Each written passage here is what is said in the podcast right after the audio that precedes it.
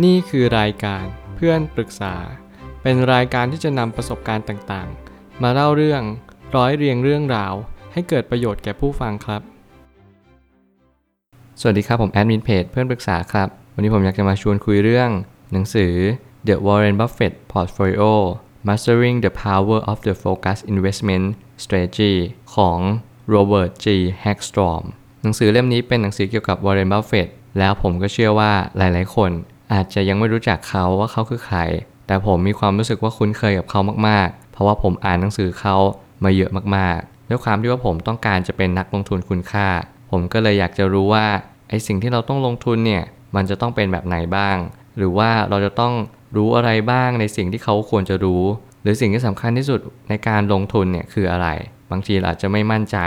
เราอาจจะไม่มีคำตอบที่ชัดเจนมาก แต่ผมเชื่อว่าหนังสือเล่มนี้จะช่วยชีวิตคนหลายคน ไม่ว่าคุณจะอยู่ในตลาดลงทุน เป็นการลงทุนหรือว่าอะไรก็ตาม มันอาจจะพอช่วยคุณได้บ้าง เหมือนเป็นสิ่งที่ช่วยให้คุณจัด portfolio ของคุณเนี่ยให้ดียิ่งขึ้น ผมไปตั้งคำถามขึ้นมาว่า ควรจะจัดพอร์ตหุ้นแบบไหนให้เป็นสไตล์นักลงทุนคุณค่า ถ้าเราเท้าความกันก่อนว่า นักลงทุนคุณค่าคืออะไร เราก็จะรู้ว่านักลงทุนคุณค่า คือนักลงทุนที่เน้นไปที่มูลค่า อันแท้จริงของบริษัทนั้นๆ ไม่ได้คำนึงจุดอื่นไปมากกว่า สิ่งที่เรียกว่าคุณค่าในบริษัทนั้นๆ เท่านั้น ถ้าเราพิจารณากันให้ดีเราจะรู้ว่าแต่ละบริษัทจะมีมูลค่าที่ไม่เท่ากัน เพราะคุณค่าในแต่ละบริษัทต่างกัน ไม่ว่าคุณจะพิจารณายังไง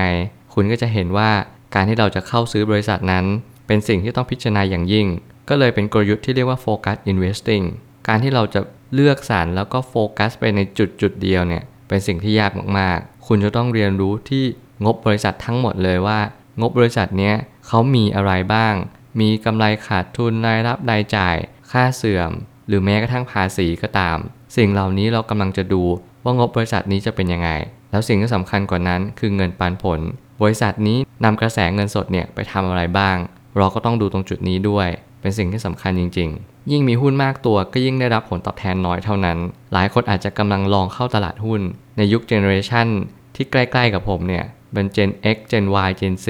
ผมเชื่อว่าหลายๆ คนก็กำลังที่จะลองดูในการเข้าตลาดหุ้น หรือแม้กระทั่งเราอยากจะรู้ว่าการที่เราลงทุนหุ้นเนี่ยได้ผลตอบแทนดีมากกว่า สิ่งที่เรากำลังใช้ชีวิตอยู่หรือเปล่า เราก็ต้องดูพฤติกรรมเราก่อนว่า เราเป็นคนที่ลงทุนเป็นหรือเปล่า หรือเราเข้าตลาดหุ้นเพราะความโลภเมื่อไหร่ก็ตามที่เราเป็นนักเก็งกำไรแล้วผลตอบแทนที่เราควรได้รับจริง ๆ อาจจะไม่เท่านักลงทุนจริง ๆ ที่เขาควรจะได้รับ คุณจะต้องประเมินตัวเอง ด้วยการรู้จักตัวเองก่อนอย่างแรกว่า คุณต้องการที่จะไปจุดนี้เพราะอะไร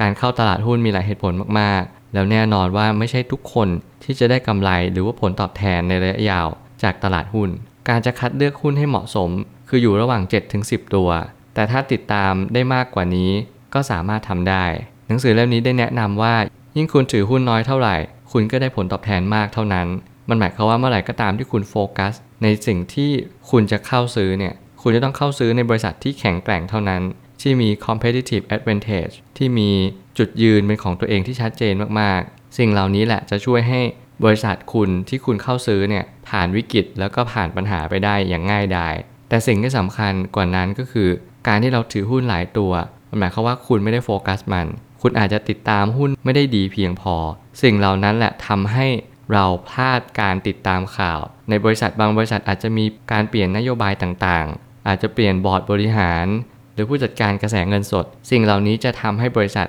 มีพฤติกรรมที่เปลี่ยนแปลงไป คุณต้องพิจารณาอย่างยิ่งว่า เราควรจะถือหุ้นตัวนี้ต่อ หรือว่าเราควรจะขายหุ้นตัวนี้ไป เพราะเมื่อไหร่ก็ตามที่มีการเปลี่ยนแปลงอะไรก็ตาม ผลต่อเนื่องของผลกำไร และขาดทุนก็ย่อมตามมาได้เช่นกัน การเข้าใจจิตวิทยาการลงทุน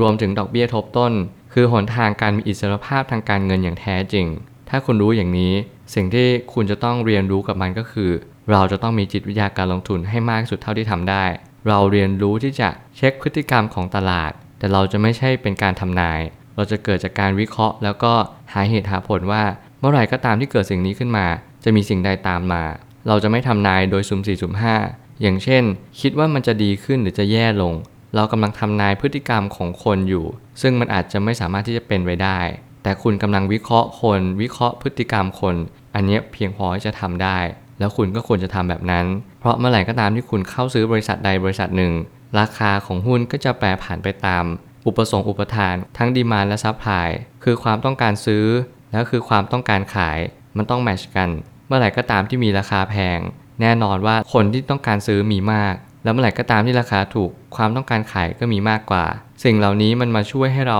พิจารณาจังหวะในการเข้าซื้อ เราก็จึงต้องหา intrinsic value มูลค่าอันแท้จริง ที่เราจะต้องพิจารณาจริง ๆ ซึ่งผมก็ได้บอกและเน้นย้ำไปในหลายหนังสือเกี่ยวกับการลงทุนแล้วว่า เราจะต้องเลือกหุ้นต่ำกว่ามูลค่าแท้จริง ของบริษัทนั้นๆ เท่านั้น เพื่อให้เรามีส่วนเผื่อความปลอดภัย หรือที่เรียกว่า margin of safety สุดท้ายนี้ความฉลาดในการเลือกบริษัท นั่นคือหนทางของการเป็นนักลงทุนคุณค่าตัวจริง หลายคนที่ผมรู้จัก แม้กระทั่งคนใกล้ตัว ก็ล้วนแต่บอกว่าได้เป็นนักลงทุนคุณค่า ได้เป็น VI แต่เรารู้เปล่าว่า VI คืออะไร ผมให้คำจำกัดความเขาว่านักลงทุนคุณค่าคือ รู้ชัดว่าเรากำลังซื้อในบริษัทอะไร และเราพิจารณาอย่างดีแล้วในการเข้าซื้อบริษัทนั้น โดยการคิดวิเคราะห์และแยกแยะอย่างละเอียดถี่ถ้วน ไม่ใช่ความโลภ แต่มันเกิดจากการตกผลึกในอุตสาหกรรมนั้นๆ ว่า เราควรซื้อบริษัทใดในอุตสาหกรรมนั้นๆ รวมถึงการที่เราเข้าซื้อบริษัทนั้น เราจะต้องมีการกระจายความเสี่ยง โดยการกระจายในทุกๆ อุตสาหกรรม ที่เรามั่นใจว่าอุตสาหกรรมนี้สามารถที่จะอยู่คู่กับประเทศนั้นๆ รวมถึงสามารถที่จะให้ผลตอบแทน เป็นปันผลในทุกๆ ปีอย่างสม่ำเสมอ สิ่งเหล่านี้ที่ผมให้คำจำกัดความหมายความว่า เราสามารถที่จะหนีเงินเฟอ้อได้ เราสามารถที่จะลงทุนในหุ้น หรือบริษัทที่เราวิเคราะห์อย่างดีแล้ว เท่านั้นการที่จะลงทุนหุ้นตัวเดียว หรือว่าการเข้าซื้อในบริษัทที่คิดว่าผู้ถือหุ้นนั้น ถือเข้าบริษัทนั้นอยู่ ไม่ใช่เหตุผลที่ดี และมันไม่ใช่เหตุผลที่เป็นจริง ๆสำหรับนักลงทุนคุณค่าเลย มันเป็นแค่ข้ออ้างหรือว่าเป็นแค่เราไม่รู้ว่าเราควรที่จะเข้าไปซื้อหุ้นตัวนี้หรือเปล่า แล้วข้อสุดท้ายที่ผมเชื่อว่า สำคัญมากที่สุดก็คือ คุณต้องมี margin of safety หรือส่วนเผื่อความปลอดภัยเท่านั้น การที่เราสุ่ม4สุ่ม5ซื้อหุ้นที่ดี โดยปราศจากการที่คุณซื้อในราคาที่ถูกเพียงพอ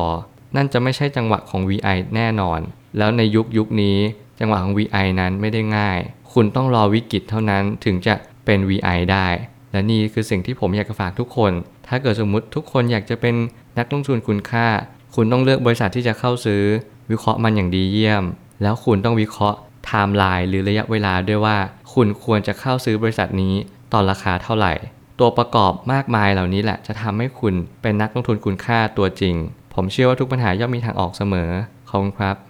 รวมถึงคุณสามารถแชร์ประสบการณ์ ผ่านทาง Facebook Twitter และ YouTube และอย่าลืมติด Hashtag เพื่อนปรึกษาหรือ f r ร e n d t a l k a ด้วยนะครับ